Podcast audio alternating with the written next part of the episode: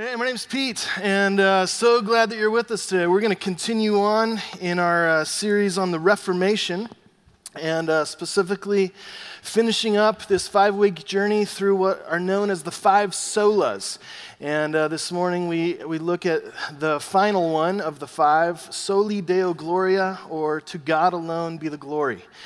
So um, you can turn in your Bibles to the book of Isaiah, chapter 6, if you've got a Bible with you. That's where we'll start this morning.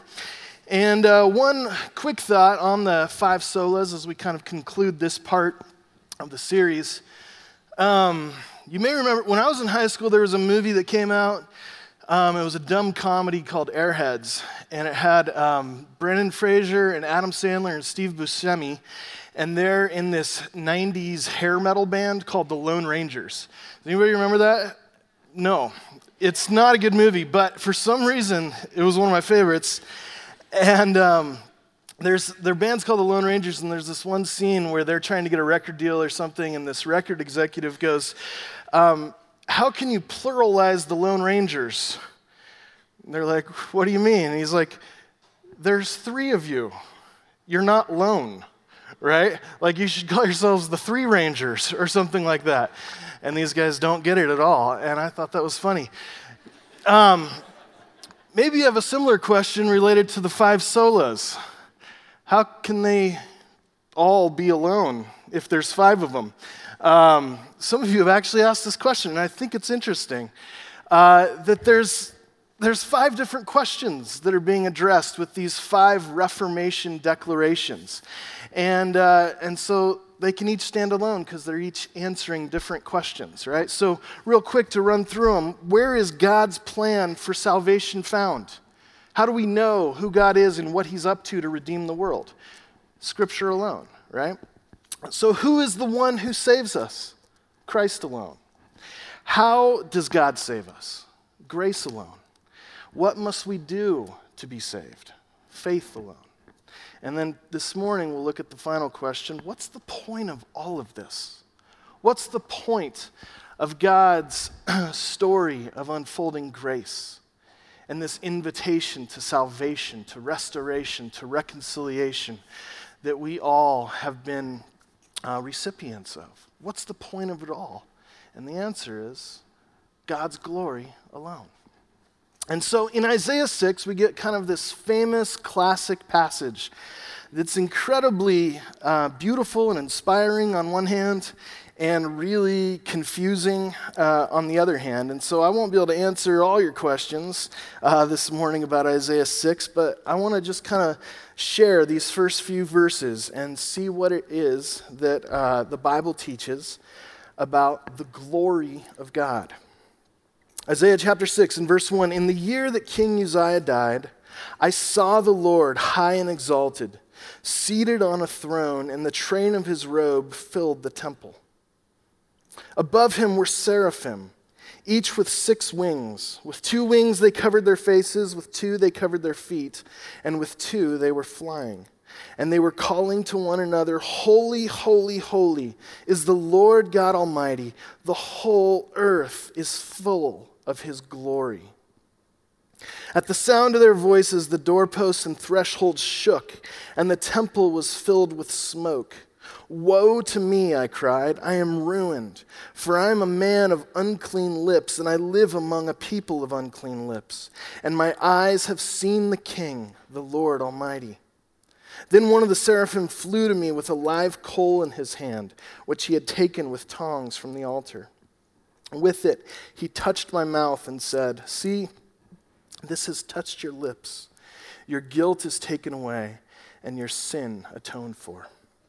And then I heard the voice of the Lord saying, Whom shall I send? And who will go for us? And I said, Here am I. Send me. And so, within this ancient Hebrew book of prophecy, we have this one little glimpse where Isaiah is describing for his readers this vision that God gave him. This sort of, we don't know exactly, sort of out of body experience or something like that, like this really vivid vision where he was all of a sudden kind of miraculously transported to the throne room of the King and Creator of the universe. And in this vision, he sees all these kind of crazy, where the wild things are sort of beings dancing around and flying around and declaring in verse 3 Holy, holy, holy, the Lord is the Lord Almighty. The whole earth is full of his glory. And so, um, this is one of the classic uh, pictures in the scripture that helps us understand the concept of the glory of God. And we'll come back to it uh, in just a moment. The glory of God is a central theme throughout the scripture, and it was a central theme in the Protestant Reformation that we're celebrating the 500th anniversary of. And here's how I think about it that there's part of us as human beings that simply wants to be wowed, if you will. There's something in us that wants to be thrilled or impressed. We have this like desire deep down inside of us. We're born into the world that we want to be amazed. We want to be wowed. And so when something happens in our life that seems like a big deal, or when someone comes along in our life that thrills us or impresses us, it's like we wake up. It's like we feel alive or aware or human in a way that we normally don't. So, what are, the, what are those things for you? I think we all have different ways that we pursue this desire to be woken up and to feel alive. Isn't this why we travel, for example? To go new places, to see new things, to meet new people, to have new experiences. We want to have this overwhelming sense of, of life or, or awe or wonder as we take in these beautiful landscapes or pieces of architecture or history or art or whatever it is. This is why we travel. Isn't this why we entertain ourselves? With movies and with TV shows, or even with video games, or with social media, or whatever it is, we want so badly to connect our boring little lives to something that feels much more exciting something much more interesting. We want our story to connect to a more impressive, uh, more entertaining story. This is why we love sports. For those of us that are sports fans, we wait, you know, especially the Olympics or the Super Bowl or the World Series or whatever. There's something about these stories, these events, these kind of pinnacle moments of human achievement that wows us, impresses us, and inspires us. For others of us, this is why we read books. This is why we listen to music or go to concerts or go to art exhibits or museums or, or whatever it is. We don't have to explain to anyone why we like those things or why we do those things or make sure to include them in our lives. We all understand this is just part of what it is to be human. We are drawn to that which is impressive which is inspiring, which is life giving. And there's a million different places that we can go to pursue the fulfillment of those longings. And this is why we look forward to major life events, right? Why we celebrate things like getting engaged or getting married or graduating or getting a promotion or having that first kid or saying goodbye to that last kid or retiring or whatever it is, these kind of benchmark land, uh, landmark occasions throughout life.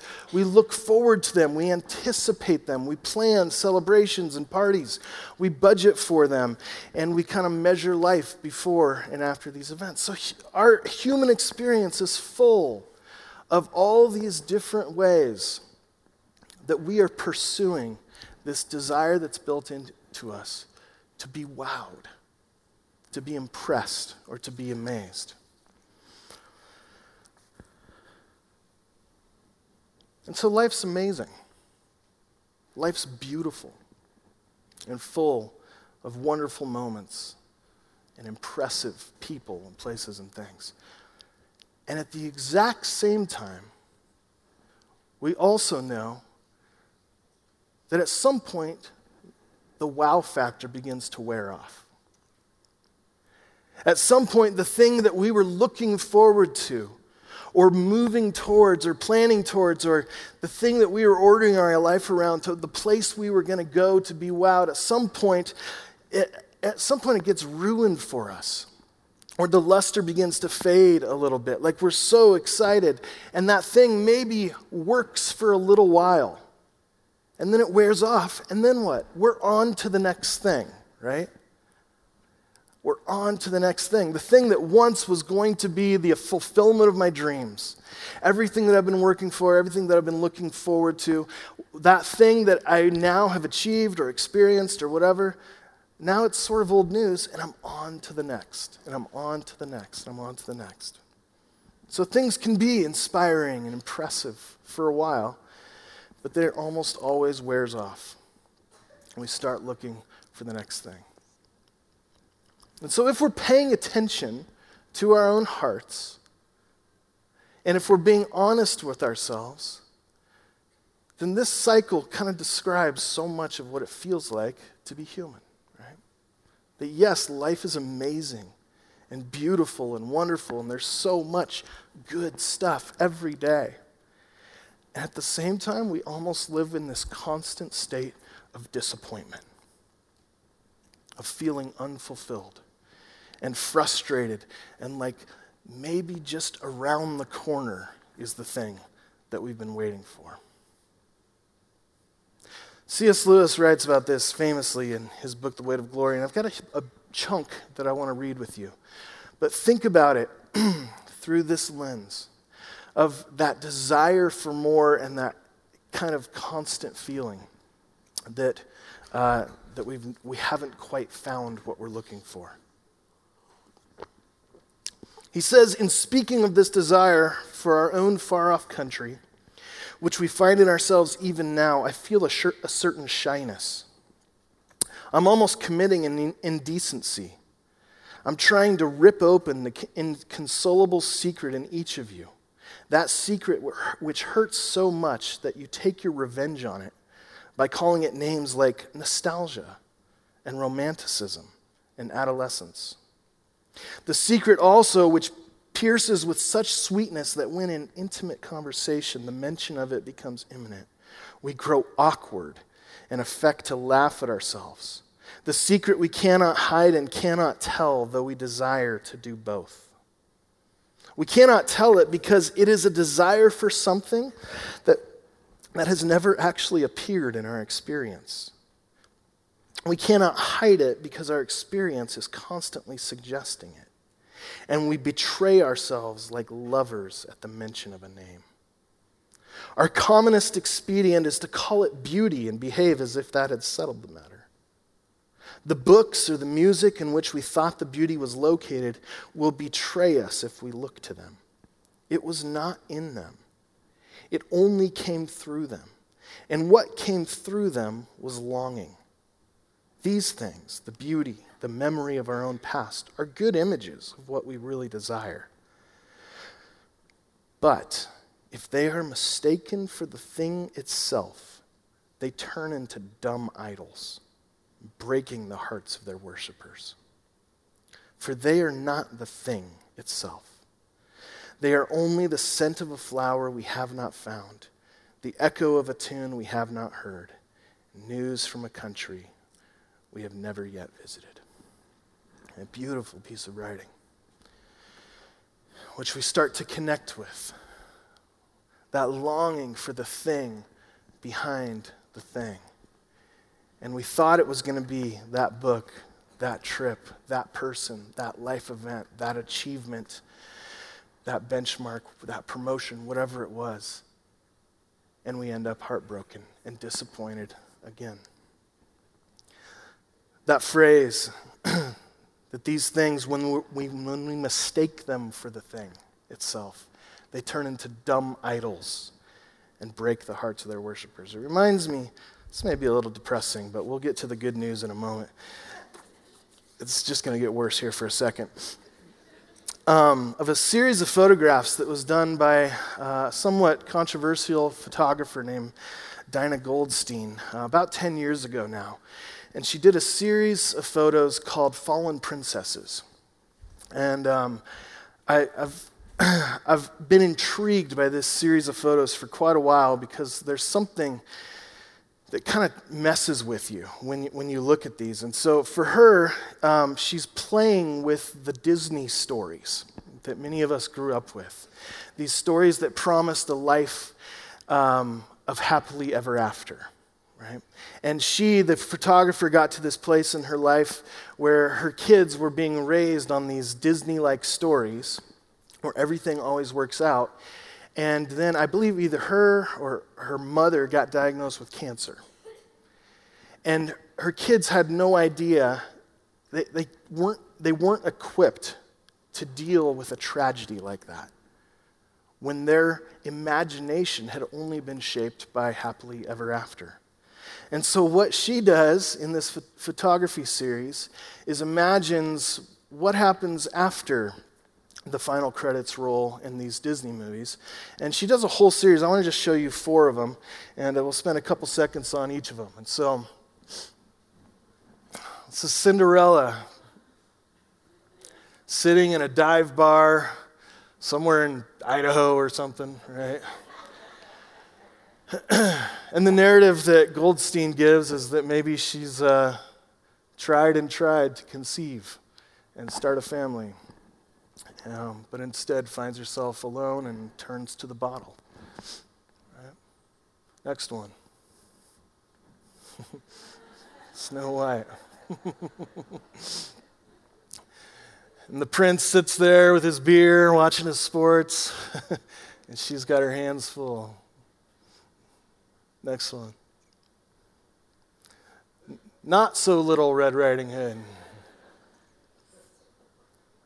Basket full of hamburgers and french fries. and then finally, this one. Not as funny, huh? And so she's, in her statement, she says this series creates metaphor out of the myths of fairy tales, forcing the viewer to contemplate real life, failed dreams, addiction, obesity, cancer, the extinction of indigenous culture, pollution, war, and the fallacy of chasing eternal youth. And by embracing the textures and colors created by Disney, which built a multi billion dollar exploiting these fairy tales, these fallen princesses, exposed the consumerism that has negated the value of these ancient parables. Okay? So we're not bashing, bashing Disney necessarily, but you can see what she's doing, right? It's provocative and um, it's a fascinating series. But there's something that connects deep within us. Well, on one hand, life's amazing. And sometimes it does feel like we're living the dream, right? We wake up in Bend, Oregon every day. That's incredible. And on the other hand, it's a broken world, and we're broken people. And there's pain and injustice and evil all around us and, and inside of us. And so, on one hand, we're wowed and inspired, we're energized, and we're human. And on the other hand, we're constantly hurting constantly waiting, constantly looking and wishing. If you've been following in the news the story about the opioid crisis in our country, it's absolutely crushing. Um, opioids are killing 90 Americans every day. So, for context, that means that this last year, more people died from opioid use and overuse than from car accidents. Okay, so this is now the leading drug overdose is now the leading cause of death for Americans under the age of 50. What does it say about a society when its leading cause of death is overdosing on pain pills? You have a society that is deeply hurting, right? that is trying to deal with its brokenness, its disappointment, its emptiness, its sense of hopelessness or helplessness in any way that it can. And reaching for a bottle of Oxy or whatever's available at least helps for a moment. Helps escape, helps feel like we're actually alive and we're going to make it. Okay, that's the depressing part. But it's the world we live in, right? And it's the thing that Lewis is talking about. That's the thing that these photos are trying to convey that there's this distant longing for something more, for something real, for something great. and it shows up everywhere in our lives, so much so that we're, we're just used to it. We don't even notice. So, what's the thing behind the thing? If it's not the high of drugs, and if it's not the bliss of human achievement, and if it's not the beauty of travel or art or great food or great music or whatever it is, what is that thing behind the thing that all those things in their own way point towards? Well, what I'd like to submit to you is that according to the Bible, the thing behind the thing is this thing called the glory of God, which I know sounds like a really churchy answer. You're at church, so don't be that surprised, but it's actually, if you'll stay with me for a moment, it's actually incredibly good news. In verse 3 of Isaiah chapter 6, as this vision unfolds, he sees this community of creatures declaring that the whole earth is full of the glory of God.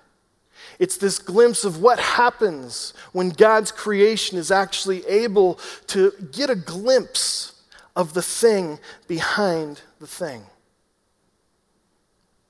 That there's true worship, that there's true celebration, that there's true restoration and atonement, and that true life is found when we catch a vision for God's glory. So, what is the glory of God? It's a word we use a lot at church, and we see sometimes in the Bible or sing in our hymns or Christmas songs. The Hebrew word is kavod. Glory means, or kavod is what we translate as glory. Literally, the Hebrew word kavod means what? Anybody know? Heavy. It has to do with weight. So there's sometimes in the, in the Bible, in the Old Testament, where the authors use the word kavod to simply describe the physical mass of something. For it to have lots of kavod is to be heavy or to be weighty. So in Judges 3, there's this crazy spy story about Ehud, the left handed assassin. You'll have to go read the story. We skipped it in our Judges series a couple months ago. And he sneaks into this king's uh, throne room and he stabs this king. And his dagger goes so far into the king's belly that the king's fat closes up on it. And what the author of Judges 3 tells us is that this king, Eglon, is kavod kavod in your Bible, it's translated very fat. okay, so for those of us that have a little extra kavod, it's biblical and it's our glory. In English, we use the word heavy in non literal ways all the time, don't we? Right? We, we know what it feels like to receive really heavy news. We're using metaphorical language, but something of substance, something that matters, something that's going to change us or change things. That's super heavy. Or we, or we use the language of, I don't know if they've really grasped the gravity of that situation? They haven't really wrestled with its weightiness or its significance. Or even just in really casual conversation, we'll say, That's so huge. That's great. This is huge news, right? It's, it's metaphorical language to say, This is a big deal. This is weighty. This is heavy. This is glorious. This is significant. This matters. Okay? And so uh, I was watching football this weekend, yesterday. Um, looking for some glory in the Beavers, and it's just not happening. Uh, disappointed as always, but at one point the commentator was talking about a certain player on the field and said, This guy has no field presence. And what he meant is that the, when that player is out there, you wouldn't even know it. And if he wasn't out there, you wouldn't miss him at all. Like his presence on the field does not matter. There's no substance, there's no weight, there's no glory to his presence. So Isaiah is giving us a vision of God that is just the opposite of that. Isaiah encounters this majestically beautiful, holy, in control, in command God. High, exalted, weighty, present. You can't miss him. So maybe you've seen a performance, maybe in athletics, but probably more likely on a screen or in a concert, at a play. When somebody has such a powerful, commanding presence that you can't look away. Like the whole theater could be on fire and you wouldn't notice because you're watching that person sing that song or play that part or do that thing, right? We call that like stage presence. Actors have stages, athletes have fields. But what about God? What's, what's his stage? Well, verse 3 tells us that the whole earth is full of his glory. All of creation, everything in this world, is the theater of the glory of God. It's the place where his presence is made known, where his presence matters, and there's this undeniable uh, weight or, or sense of presence that you can't look away from. And so then in this theater of Isaiah's vision, all these weird animals are talking to each other and they're singing to one another, to one another. And they're saying, Holy, holy, holy is the Lord God Almighty. Uh, let me pause on that just for a quick moment. We understand that when we gather for worship on Sundays, oftentimes what we're doing when we sing is talking to God, right? And praising Him and praying through songs and poetry and music. God, you are great. God, you are good. What a, what a wonderful name, right? But, and that's good. We should do that. But look, look what happens when these creatures get together and get a gl- glimpse of God's glory. They call out to one another, verse 3. Holy, holy, holy is the Lord God Almighty. So they're saying, Look at that. Dude, look at him. Did you see that? They're describing for one another the vision of God that they've received. So, part of what we do when we gather here on Sundays is, yes, to sing songs directly to God that praise Him and honor His name and give Him glory. But part of what we're doing is talking and singing to one another reminding each other how good, how gracious, how loving our God is. You can't podcast that. That takes a community of worshipers to come together and encourage one another to call our attention and our focus to the beauty of God. And so over and over, they're claiming, saying to each other, Holy, holy, holy, the earth is full of his glory. Meaning there is nothing in all of creation, in all of life, in all of experience that does not reflect God in some way. It's all his glory. The whole earth is his stage. In Psalm 19, the writer famously gives us these words of prayer and worship The heavens declare the glory of God. The skies proclaim the work of his hands. Day after day, they pour forth speech. Night after night, they reveal knowledge. The heavens declare the glory of God. In other words, God's fingerprints are on everything. We can't ignore it. We can't deny it. We can't escape the presence of God. The world is crowded with Him. And we live in a part of the world where we get to experience this every single day in one way or another.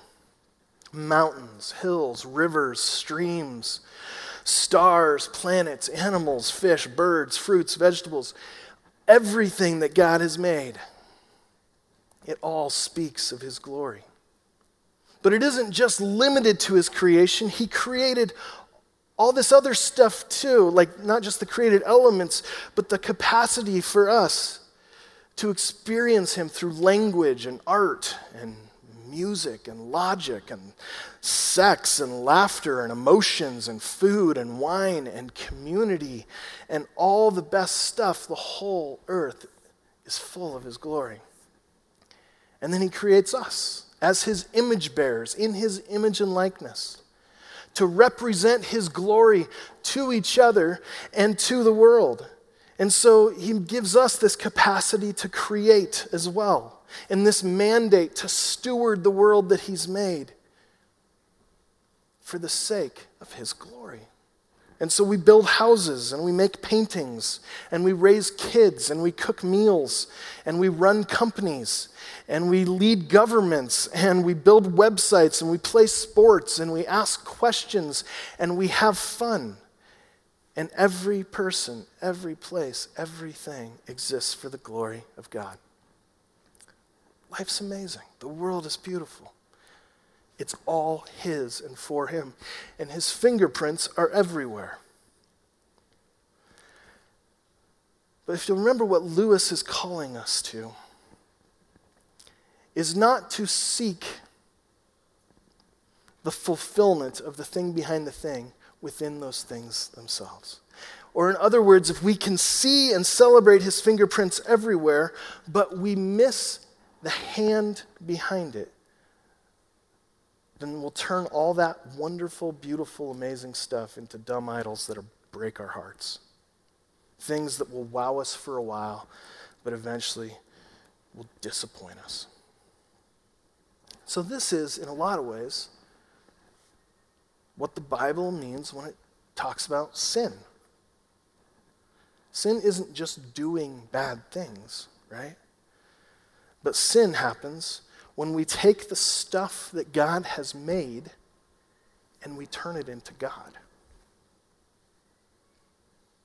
When we look to the things God has created to be what only God can be for us. Good things like money, like pleasure, like fun, and power, and family, and education, and intimacy, and marriage, and self expression, all this good stuff, and we elevate it to God's place. We pursue it as if it were the thing behind the thing. That's called worship, by the way, and it leaves us heartbroken. And so that's what glory is. God's glory is his weight, his significance, his identity as the one behind it all, the thing behind the thing, the only one that can satisfy our longing hearts. This another thing that this passage does for us, and that shows us what happens when we catch a glimpse of God's glory. So, what does God's glory do for us? In verse 5, there's an interesting thing. Isaiah starts that chunk by crying out, Woe to me. So, as he catches a glimpse of the glory of God, he, he is immediately made ultra aware of his own shortcomings. He's convicted of his sin. He's awakened to the fact that he's been missing the point. That he's been worshiping people, places, and things other than God. Now, it's interesting if you turn a page back in your Bible, if you're still in Isaiah.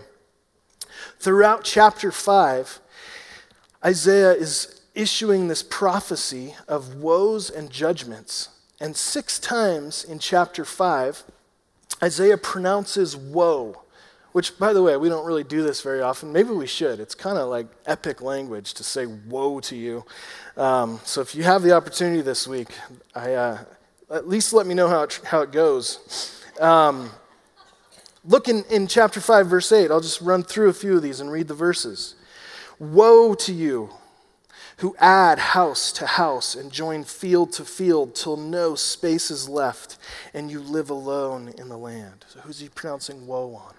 The greedy, the power hungry, those that are never satisfied with enough. Verse 14 or verse 11 Woe to those who rise early in the morning to run after their drinks, who stay up late at night till they are inflamed with wine. Who's he pronouncing woe upon? The pleasure seeking, the people that are constantly looking for the next thrill or wow or high or escape and are always disappointed. Verse 18 Woe to those who draw sin along with cords of deceit and wickedness as with cart ropes. To those who say, Let God hurry, let him hasten his work so that we may see it.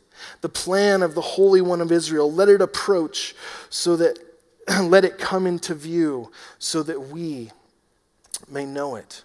Those that are seeking knowledge, those that are seeking power, and think that if they get the right information, the right education, the right answers, that they'll have everything. Verse 20 Woe to those who call evil good and good evil, and who put darkness for light and, and light for darkness, and who put bitter for sweet and sweet for bitter. Those who are doing it wrong, who are chasing pleasure and power and wealth, in these evil and corrupt and unjust ways. Verse 21 Woe to those who are wise in their own eyes and clever in their own sight. Verse 22 Woe to those who are heroes at drinking wine and champions at mixing drinks, who acquit the guilty for a bribe but deny justice to the innocent. Okay, so on and on. These six woes of Isaiah chapter 5 give us this picture of these people that are pursuing glory in all the wrong places. Those that are chasing wealth, chasing power, chasing pleasure or knowledge or escape. And he's saying, Don't you see what's wrong with the world? None of those things are the thing behind the thing. So, in biblical uh, literature, numbers mean something, represent something. The fact that there's six woes would leave some of Isaiah's original hearers going, feels like something's incomplete. So when we turn the page then to Isaiah chapter 6, verse 5, he says, And woe to me. The seventh and final woe. He begins to see in the face of God's glory that the problem with the world isn't just out there and people like that. He's going, the problem is in here and people like me too.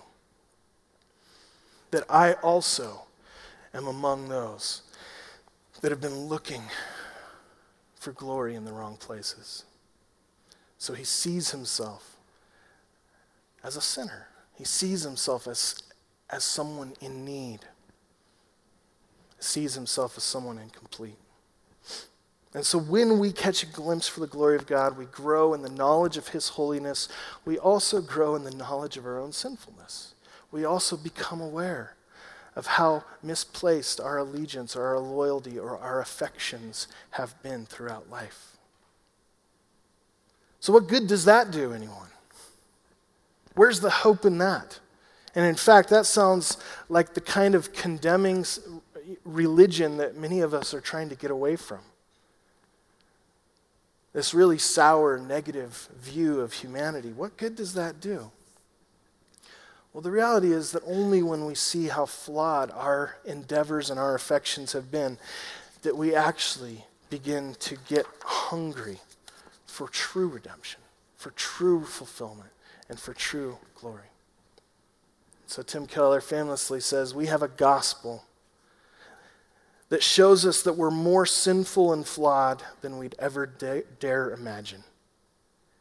And we are more loved and accepted than we'd ever dare hope. In verse 6, this flying creature goes to the altar, gets a coal, and then in verse 7 brings it to Isaiah and rubs it on his mouth. We're going to do that right now. The ushers have some coal. We've got some weird flying things. I don't know. I don't know. It's a vision, all right? Ask Ken about that one. Where does the coal come from? Well, it does come from this altar. What do altars do? In the story of God in ancient Israel, well, the altar is the place where animals are sacrificed before God as an offering of worship as a confession of sin and as an opportunity to receive forgiveness and to be atoned, to be made one with God again. And so, in the presence of the holiness of God, catching a glimpse of the glory of God. Isaiah is convicted of his sin, is made aware that he's been looking for glory in all the wrong places, and has elevated creation to the place of creator. He comes to a point of confession and repentance, and he receives forgiveness. His guilt is taken away, and his sin is atoned for. So, as we've been in this journey through the Reformation, we've referred constantly to the 95 Theses that Luther nailed to the church door in Wittenberg. And uh, the first one of those 95 Theses is one of the most famous. And what it says is this that when our Lord and Master, Jesus Christ, said, Repent, he intended that the entire life of the believer should be one of repentance. That's how Luther starts this whole conversation that changed the world.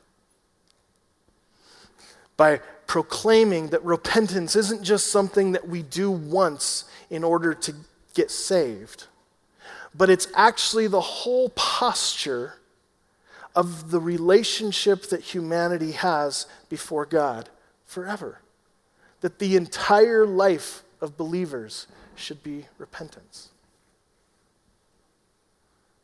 This idea of naming the things that we worship in God's place, the glory that we seek in place of God's glory, identifying those things, and acknowledging before God that I've, I've been an idolater. I've worshiped a God other than you and I want to turn and come to you and kneel before you and bow before you and submit my life to you and to you alone to live for your glory and your glory alone. And so, this is our continual posture that the gospel calls us into. And this is the journey that we'll find ourselves in, really, probably for the rest of our lives. And God, in His gracious love, not allowing our hearts to be satisfied by anything other than Himself. Which, yeah, at times means life's going to be hard and disappointing. And the things you thought were going to be the things are going to turn out to not be the things at all. But that's how much God loves us. That He won't let our hearts be satisfied by anything other than Him. So, when we need to encounter the glory of God, it'd be nice if we could say, okay, God, I want to have a vision like Isaiah. Cue the flying things and let's, let's do this, right? Because I need to be reminded who you are. I need to catch that vision. I want to be refocused on who you are in your glory. We don't really get that privilege very often. What do we have, though?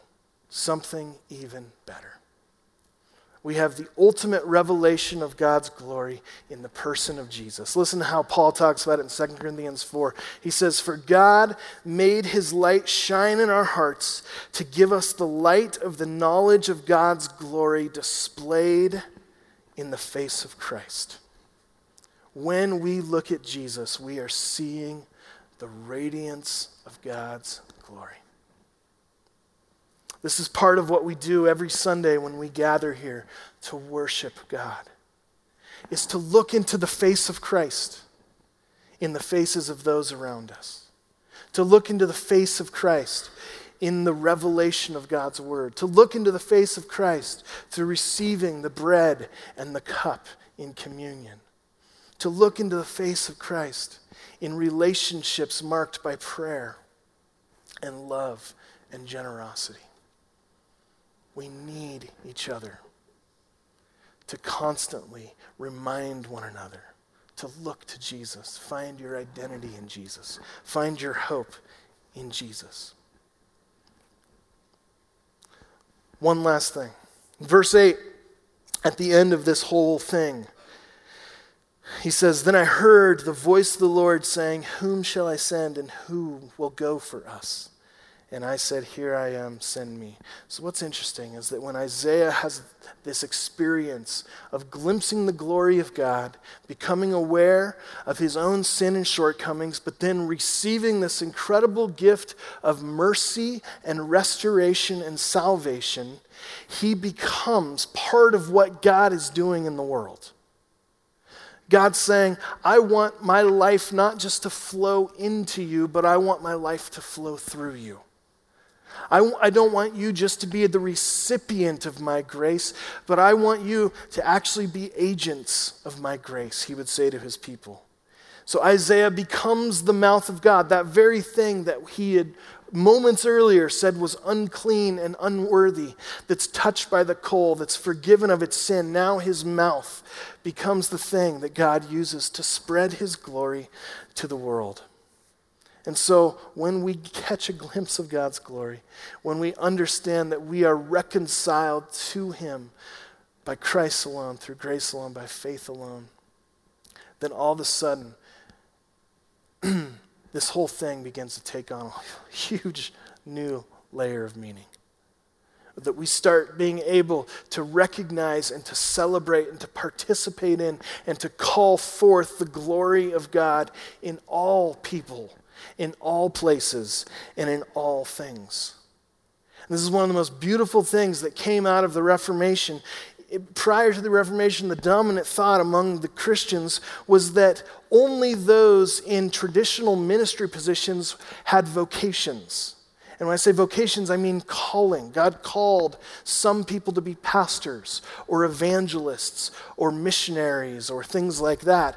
But but after the rollout of the Reformation, the view of calling was expanded exponentially. That, yeah, God does call some to be pastors and evangelists and missionaries, but He also calls some to be baristas, and some to be software developers, and some to be moms, and some to be construction workers, and some to be comedians and so, and on and on and on. That all of a sudden, all of life is an opportunity to participate in and display the glory of God. Walking through the Luther House last month in Wittenberg and seeing one of the quotes on the wall, I think I have it for you. Um, he simply says this Believe in Christ and do whatever needs to be done in your profession. I guess I don't have that. Believe in Christ and do whatever needs to be done in your profession. That's his instruction on here's how to live in light of the glory of God or to the glory of God alone. We, I think Ken mentioned several weeks ago that, that Bach famously ends each of his musical pieces with SDG, Soli Deo Gloria, which is beautiful even more significant when you realize that just like today, back then, you would typically end your work, your writing, your music, whatever it was, with your own initials. But instead of Johann Sebastian Bach, he writes SDG, to the glory of God alone, hoping that his music, when it was played, would point performers and listeners towards the glory of God. And so, as we kind of begin to wind out of this Reformation series, and maybe for those that have been going, I, I get the history and the theological significance, but are looking for a few more pieces of like, what does this mean for my life today? It means that your work matters to God. And it means that whatever it is that you find yourself doing, as Paul would say, whether you eat or drink, whether you build houses or raise kids or design websites or plant potatoes or whatever people in Bend do, right? Do it all for the glory of God. Your work matters, every day matters. Every day is an opportunity to live in tune with the beauty, the majesty, the holiness, and the wonder of the world that God has made. Not elevating those things to the place of God, but enjoying them as those gathered around his throne.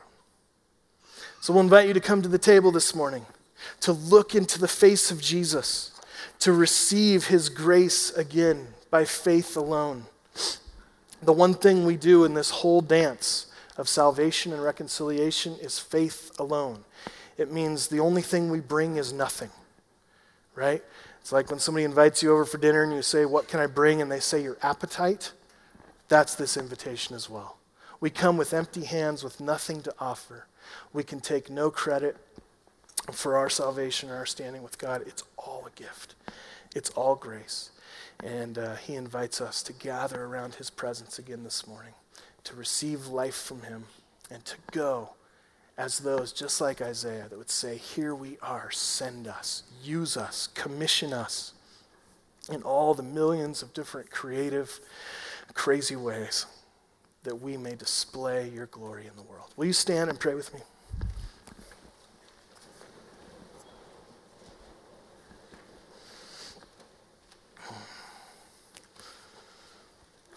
Our Father, we are so thankful that though maybe we won't have the vibrant visions that somebody like Isaiah may have had, that we have an even clearer picture of who you are in your glory in the face of Jesus.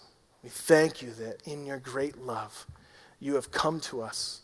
You have wrapped yourself in humanity, become one of us, and lived amongst us, and lived and died in our place, and raised from the dead, and given us your spirit to be your people in this world. We are so grateful for this life that you've given us in you.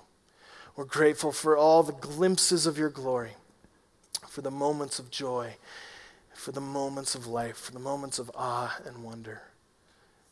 And we're also so thankful for your ongoing commitment to not let us find true joy in anything or anyone other than you.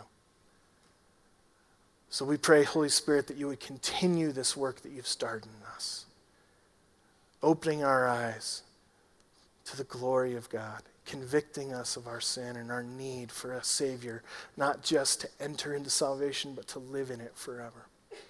And thank you that you have done everything necessary in order to restore us into a right relationship with you. And so we come to you this morning with open hands. All we're bringing is our appetite, saying, Thank you, thank you, thank you. To your glory alone. In Jesus' name.